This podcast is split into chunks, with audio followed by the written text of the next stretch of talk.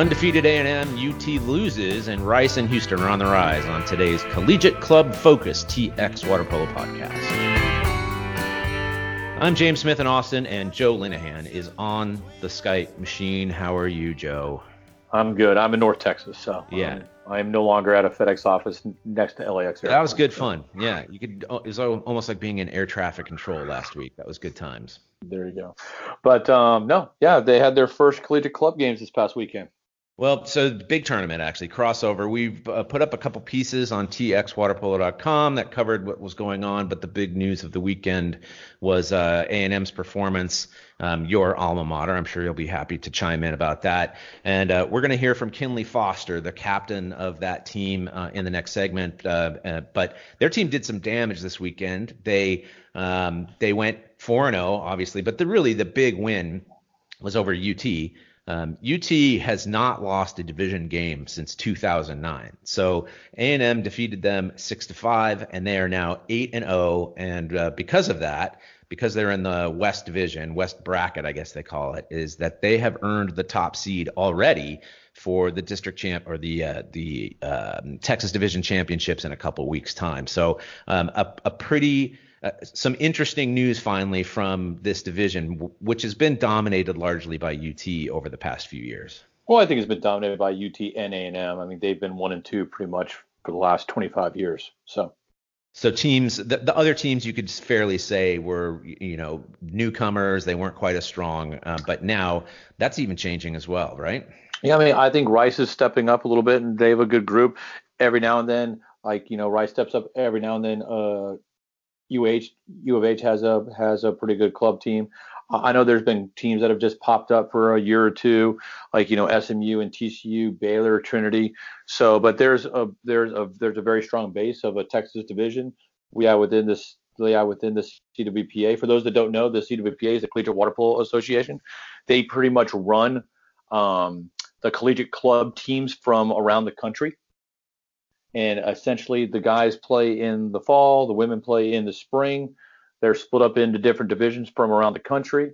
Um, the one here in Texas is called the Texas Division, and they all play a slate of of, uh, of tournaments.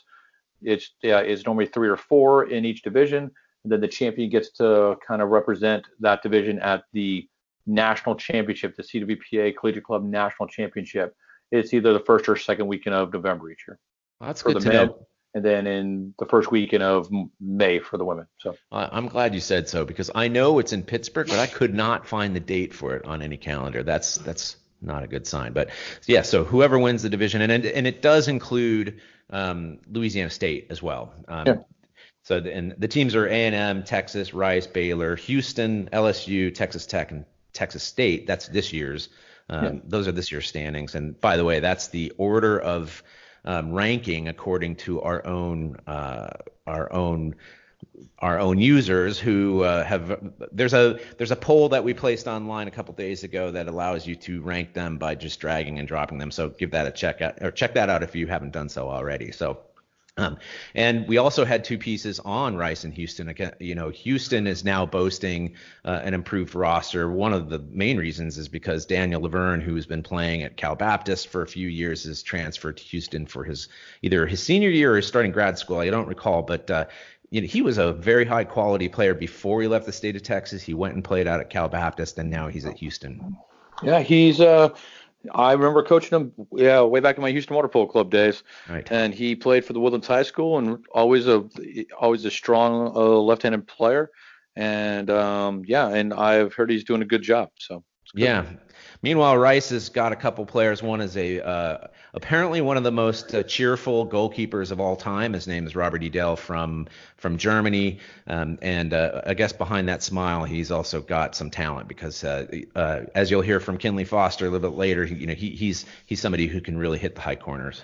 Good, good. Yeah. And for those and for those that don't know, you know, collegiate club it is um, it's it's a club sport. It's uh, it's normally sponsored by the Department of Recreational Sports at, at each of these schools, um, and they're more often than not self-funded and self-coached by the athletes. Right. A few of them will have some coaches that will be on the pool deck, either volunteer or a small stipend, but um, you know the like like the collegiate clubs like A&M and UT have been strong, you know, from year to year. But every collegiate club is only going to be as good as their student leadership, and you know, and you know the teams that are doing well kind of normally have very strong student leadership. The teams that are on the rise, uh, um, yeah, like they might have some good young uh, people in the program that that yeah that really want to see it go well. I know I like I haven't played collegiate club, yeah, kind of way back in the day. Um, I actually went to A&M, and my freshman year, we had eight guys on the water polo team, eight total people, and I actually ended up having to be a player coach beginning my freshman year. and uh, I actually still I, I still remember organizing my first cross country trip the flight the fall of my freshman year with no That's, internet and no cell phone. That so. sounds about right. I could see the 18 year old Joe Linehan being the chief organizer for a collegiate yeah. club water polo team. Well done. There you go. There you yeah. go. Yes. Well, and uh, but no, it was uh, I mean it was a lot of fun. I probably would not have gotten in yeah as gotten as involved in the sport as far as coaching and administration if I didn't do the the collegiate club route. So. Right. Well, tell us a little bit about that program and then sort of the teams in Texas in general, because so A&M was prior to Austin College the last school in the state of Texas that had a varsity program and would um, pretty regularly compete at national championships out in California every year, but ceased operations, I think in 78 was the last year. So after that, then clearly there is still demand for the game on campus. Do you, what do you know about how that club was formed and then how the entire state of Texas became its own division over time? Well, I mean, uh, like just you know yeah like A&M and UT played at a at a certain level for uh, varsity level back in the 70s and then those programs were dropped in the late 70s and early 80s but then kids were still there. They still wanted to play. So you know the collegiate club started yeah just started forming. And basically in the 80s and in uh, in in the in the 90s these teams were basically uh, men's teams. And there were and yeah and yeah and there'd be some women sprinkled in here and there um, they would uh, like you know like uh, they play two or three different tournaments in the fall, two or three different tournaments in the spring, um, and they play as much as they can. They would do their own they would do their own fundraisers. Um, I know A&M for the longest time they actually were involved in doing the stadium cleanup after oh after I remember A&M that. home after A&M home football games. That's right. That stopped happening about 10 years ago, but they did that for probably 30 plus years. And I still remember having to get up nice and early at 7 a.m. the day after a home football game and being out there. And it was, uh, and that was, it was more important to go to stadium cleanup than to practice. Yeah, but I'm sure that was also educational to have to oh, do that the day after. But it would, it would uh, take four or five hours. We, uh, we were, we, we got pretty good at it. Um, but, um, but you know, and everybody did their own sorts of the of the fundraising, and then there was a bunch of us that got together back in the um, in the mid 90s with Dan Sheridan from the CWPA, um, and we formed something called this like the Southwest Division of the CWPA, which included Arizona State and the University of Arizona, Colorado and Colorado State, A&M and UT. Um, it was that was the first time that that you know we were part of the CWPA, and that was my last year at A&M, and we got to compete at the national championship. A&M, I think, went, and the University of Arizona went. Um, and we competed at the national championship in Evanston uh, uh, at the university or at Northwestern. Yeah. So, and uh, was it um and yeah and yeah and yeah and that was a lot of fun. But you know, and then it slowly grew, and eventually just more teams started playing in Texas. Um, and then they broke off and started having their own Texas division. Um, and it, and then eventually they started adding women, and then a lot of these schools also have their own women's programs now, um, and they started the women's kind of kind of Texas division, and A&M and uh, and UT have pretty much dominated the women's side of things too. So. Right. Yeah. All right. Well, the, the, those teams will be playing in a couple weeks' time in Rice at the uh, at the Texas Division Championships this coming weekend. There's an East Region crossover where uh, apparently UT and A&M switch divisions every year in order to just sort of balance things out. So this year a&M is considered the West and UT is considered the East. But UT will be there with Rice and with uh, Houston to see who comes out on top and will earn the second seed, from my understanding, since A&M is already done. But that takes place in a couple weeks, and the winner of that goes to Pittsburgh in the, in November. So we're going to take a quick break, and then when we get back, we'll hear from Texas A&M's Kinley Foster next. In many podcasts, this time would be filled with ads for electric toothbrushes or recruiting services. Not here. Instead, we're asking you to show your support for TX Water Polo by donating to it. Go to txwaterpolo.com/donate and help us continue covering the sport we love in the Lone Star State. Hi, I'm U.S. Olympian Janai Kerr, and when I need to stay up to date with my water polo news in Texas, I listen to the TX Water Polo podcast.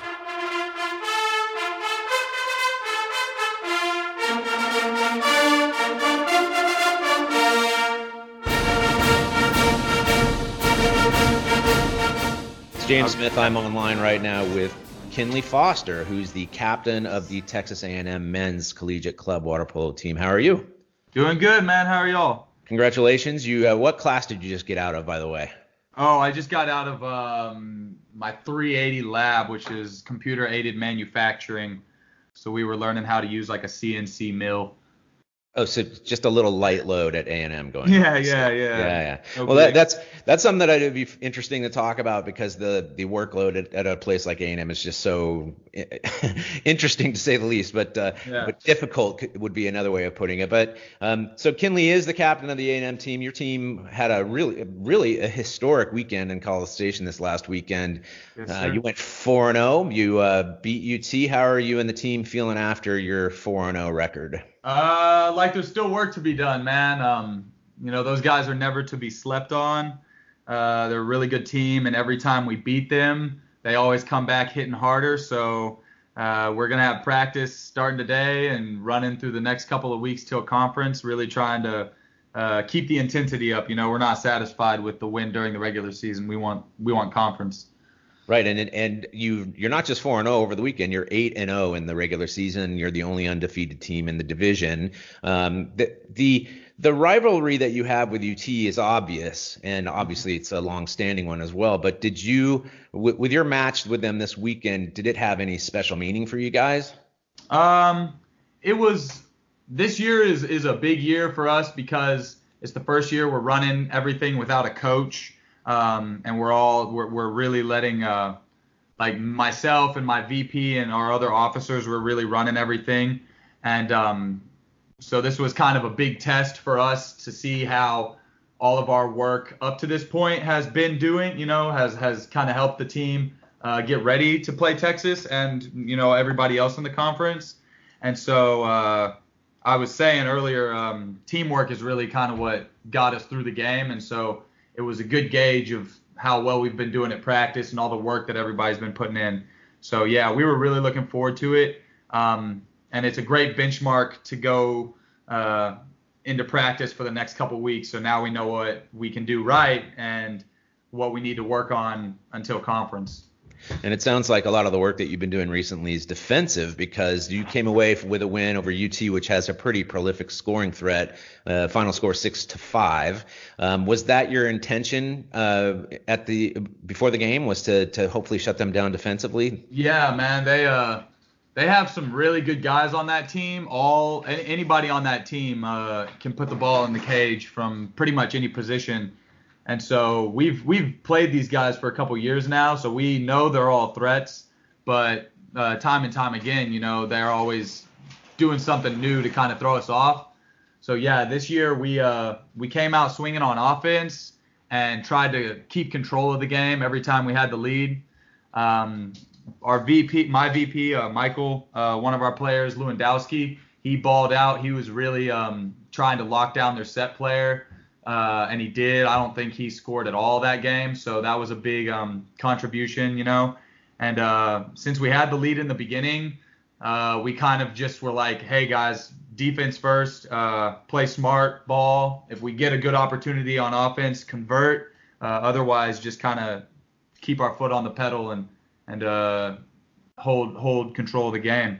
Right. You mentioned Lewandowski. He's a Jersey Village guy. Uh, give us a little flavor for the composition of the team overall. Um, I'm I can only assume that the the majority are from Texas, but maybe you have some from out of state. What where are, are there sort of uh, general geographies where these people come from, or is it just all over the state? Yeah, well, so um, a lot of the guys on our uh, A team roster are from Houston. We got a handful from Dallas and uh, actually, one guy, uh, a new guy who's a grad student this year named Juan, uh, he's from Colombia. And so, yeah, we got guys from all over the place, really. And like, we got guys from Chicago, uh, Australia, um, Detroit, all on the B team. And so, you know, we have a, a big, diverse group of uh, players and play styles. You know, they're all pulling from, you know, overseas. So, like, a lot of them are kind of learning some new things while they're playing here, but they're also teaching us a lot of new techniques and tricks and stuff. So it's uh, it's actually pretty fun at practice because you know we're we're keeping it fresh. Right. Mm-hmm. You um so uh, you mentioned a a team a, a player from overseas and um, you and I discussed a little bit earlier about how Houston and Rice are two teams that are trying to topple the top two. You know, you and UT are typically yes, vying for that top spot.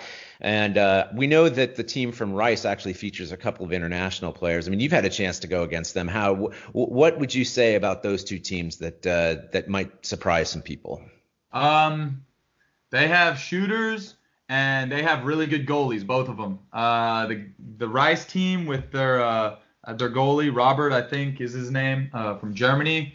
He's a splendid guy and a splendid goalie. He's got great legs and he's always um, he's always blocking the top corners. Uh, so you know you always like typically when you're when you're ripping shots and you're trying to aim for the corners, right? But he's covering those up, so you kind of have to change your game plan. Uh, and Logan Ween, the goalie at U of H, is kind of the same deal. He's got great legs, and so he's pretty explosive. So um, both those teams, you kind of have to uh, be conscious of where you're shooting. You can't just go through the motions and try and hit top corners every time. You gotta, uh, you know, fake out the goalies a little more, go for some donuts or underarms and things like that. Um, and in terms of field players, they both have really good supporting casts. Like it looks like what they really run is they have a couple of big players uh, like the on Rice they have the fella from Montenegro, and um, at U of H they have Daniel Laverne. He's from Houston. Um, but those guys are both ballers, and their offense kind of runs through those guys. And so they have some supporting players that are still pretty good, but uh, you always got to keep your eye on those guys because they're able to uh, take advantage of one or even two of your players at a time. So, you know, that's really the strategy is to watch out for those guys. Right, and and you you made it uh, you implied that you know the players on most of the other teams in the state, and uh, I'd assume that that actually brings some um, a, a, little bit of intensity to the rivalries, no matter who the team might be.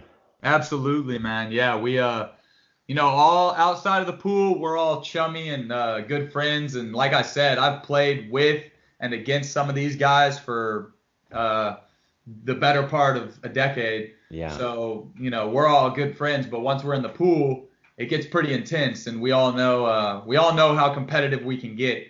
Uh, so yeah, everybody really brings it uh, especially come conference and come these tournaments cuz we only have so many games and uh, so many chances to play against each other every year. So every time we're out here at these tournaments, um, you know, everybody's laying it all on the line, both teams, both sides, the whole time.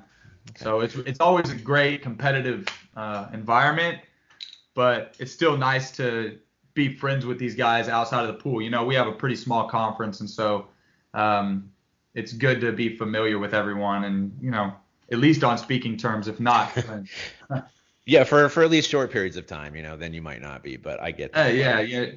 You um, know, so tell us a little bit about just the overall requirements, what your the load is on you as a member of a club team. Like you you it's not the same as being on an NCAA team, but it does have challenges like people may not even understand. So give us a little flavor for what's your practice schedule? How does it yeah, uh, get on your how is it that you have to rearrange your um, your academic schedule if necessary? Just give yeah, us a little well, flavor. Um, we have five practices a week uh, Monday, Tuesday, Wednesday, Thursday, and then Sundays. Um, and Sundays, we really like to get a good scrimmage in. And so, uh, you know, everybody before the year starts, uh, obviously the freshmen can't do this, but before the year starts, uh, we know when our practice times are. So everybody kind of tries to register for classes around those times. Got it, yeah. And obviously, you know, it's a club sport, so uh, we kind of are a little more relaxed when it comes to, hey, I got a big test tomorrow, I can't make practice, or I got to leave practice because I got to go study, you know, because at the end of the day, we're all here to get degrees, and playing water polo is more of a side hustle. Right. Even though, you know, a lot of people take it uh, really seriously. I mean, obviously, we have five practices a week. Um, and having those practices every, uh, you know, five practices a week gives us uh, enough flexibility where everyone can make it out to at least two thirds, three fourths, five fifths of uh, all the practices. So it's uh, pretty flexible for you know the people that want it to be, and it's offers enough practice time and pool time and uh, you know conditioning for the guys who really might be good enough to play in a division team to still be able to keep it competitive while going to a you know a team or a school without a division team. Right. So um, I mean that's kind of what attracts us or attracts a lot of good players to A&M and Texas and all like that. So uh, it's it's been pretty nice and like as an officer. Uh, we have a little more responsibility and a little more of a time commitment. You know, we don't want to miss, uh, and this goes for me and all my officers. We all try and make it to every practice every week, and um, you know, it's tough, but it's worthwhile, especially because we have to kind of run the practices. So uh, it's more important that we show up. But everyone between the five of us, everyone gets out there, and uh, things have been running pretty smoothly for this season. And uh, not having a coach is another big um, difference between division teams and a club team because let me tell you, man, I don't know if you've ever been on a water polo team without a coach, but it is a pain to corral uh, 40 people in a big pool with everyone yelling and everything's echoing and you're trying to run drills and this and that. Um, so that has totally added another level of difficulty, but one that I think most everyone on our team has uh, has overcome. Uh, everyone's cooperating, and like I said, uh, it's really about the teamwork. Everybody putting the team ahead of themselves, you know. Uh, and so it's been it's been a good year, and it's really satisfying to see that pay off like it did this weekend, and hopefully will in uh, a couple weeks at conference. That's right. Uh, it paid off in a way that you are the only undefeated team in the state of Texas and yes, including sir. Louisiana State at eight and zero. You earn the top seed for the upcoming divisional championships in Rice uh, in a couple weeks' time. Thank you so much for your time, Kinley. This was uh, really interesting to hear how the team has progressed over the year. Yeah, James, I uh, I really appreciate the interview. Those are excerpts from a conversation I had with Kinley Foster of Texas A&M University earlier today. Double team, deflection, balls loose, Youstra, ball game. You're listening to the TX Water Polo Podcast.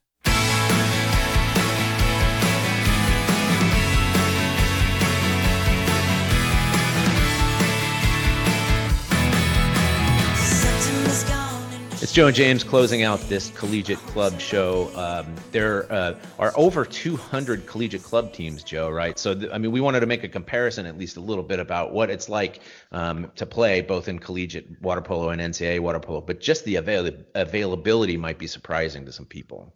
Yeah, there's, I mean, there's about 200 plus collegiate club teams throughout the entire country. All of them play at various different levels. Um, there's probably what about 50, 60 men's and yeah NCAA teams, about 70, 80 women's NCAA teams. So there's plenty of opportunities for anybody that is looking to go play water polo in college to play. Just it's just whatever level that you want to compete at. And you know, I've I mean I've even helped people start club teams at their colleges. Right. Because all, all it is is going to your uh, Department of Rec Sports and asking to start a club and then getting the word out and kind of getting some people. Normally, what they'll do is give you a, a little bit of seed money to buy some goals, caps, balls. You can normally kind of yeah kind of work something out with the pool on campus to be able to get some practice time, and uh, and then and then you know it's kind of just kind of charge dues and get them going. And I mean, I can't stress enough you know water polo is a lifelong sport, and you know it's just getting those kids to keep playing from whenever they kind of finish up their 1800 club or or like kind of high school and kind of get uh, and kind of keep them playing in college. And then they end up playing with master teams afterwards too. Right, and the and it also offers uh, young athletes the opportunity to to first of all find the right scholastic fit for themselves and then more than likely there'll be an opportunity for them to play water polo. And if there isn't they can actually create it in the way that you just uh, in the way you just mentioned. Yeah and then there's i mean also for the collegiate club size it gives some kids an opportunity to do some things that they normally would not be able to do while they're in college like I got to coach a team and recruit athletes. I got to understand and handle money and get and do rental cars and uh, and hotels. We we even took an international trip to Mexico one time. And I mean, this was all as a as a like like an 18 to 22 year old. Right. And you don't see very many of those people doing that nowadays. So um, I learned some things along the way, and you know, and I uh, like I know I mentioned this earlier, but I probably would not have kept coaching if yeah, if I did not do if I did not go down that route. Yeah, it gave you your start. Well, you and I are colleagues in that way because I played for the mighty Georgetown Hoyas in 1995, I think, one season, um, getting my MBA back in DC, and that was the same thing. We'd get on the road and head down to uh, Washington, Jefferson, and all these great schools down there. Um, one more item before we get the heck out of here is uh, is just a brief mention of the varsity season. I wrote on Total Water Polo that this is the most interesting men's varsity season that I actually can remember. Over the weekend, UC Santa Barbara entered the SoCal tournament ranked number one. We talked about them before, and then proceeded to lose twice. Um, which uh, I, I, think was a bit of a surprise. But their first loss was to UCLA, the home team, so that's less of a surprise. But then Pacific, they made the case for being oh, at the very least top four, which is what they were last week. But they have uh, they've made a good case that they could be number two even. And then Stanford went on to win the entire tournament, beating UCLA. So it's the most turnover that I've seen in an early season that I can actually even remember. Yeah, and it's probably going to be different in in a uh, like for this upcoming weekend. It's going to be different at the end of October. And after everything's said and done, Cal's probably going to win the NCAA championship. well, that is funny because you, you you do say that you say it's going to be different every weekend, but and that's the way it's been for I mean decades. Like these kinds of upsets or or um, wins that you don't expect don't come very often, but all of a sudden we're just inundated with them. So we can only hope that the rest of the season is as interesting as as it has been so far. Yeah, yeah, it's. Uh, I'm looking forward to watching some games along the way. So. Yeah, me too. All right, well, that'll do it for today, I think. Right, the collegiate club water polo, a little bit of varsity water polo, and so if you like what you hear here, give us a good rating on whichever platform you use. Um, Off the deck is very much back as a as a podcast, so go listen to them. Listen to the near side low whenever you get the chance, and the cross pass podcast. There's a new one of those also, and you can find all of those on our homepage. And we want to hear from you. Um, you can Email us at pod at txwaterpolo.com, on Twitter at txwaterpolo, Facebook txwaterpolo, Instagram tx underscore waterpolo, and on the web at txwaterpolo.com. Joe Linehan, thanks again. We, we, we completed yet another one. All right, take care, Jim. You too. Thanks to all of you for listening and for telling a friend about the TX Water Polo podcast. Until next week, so long from Austin.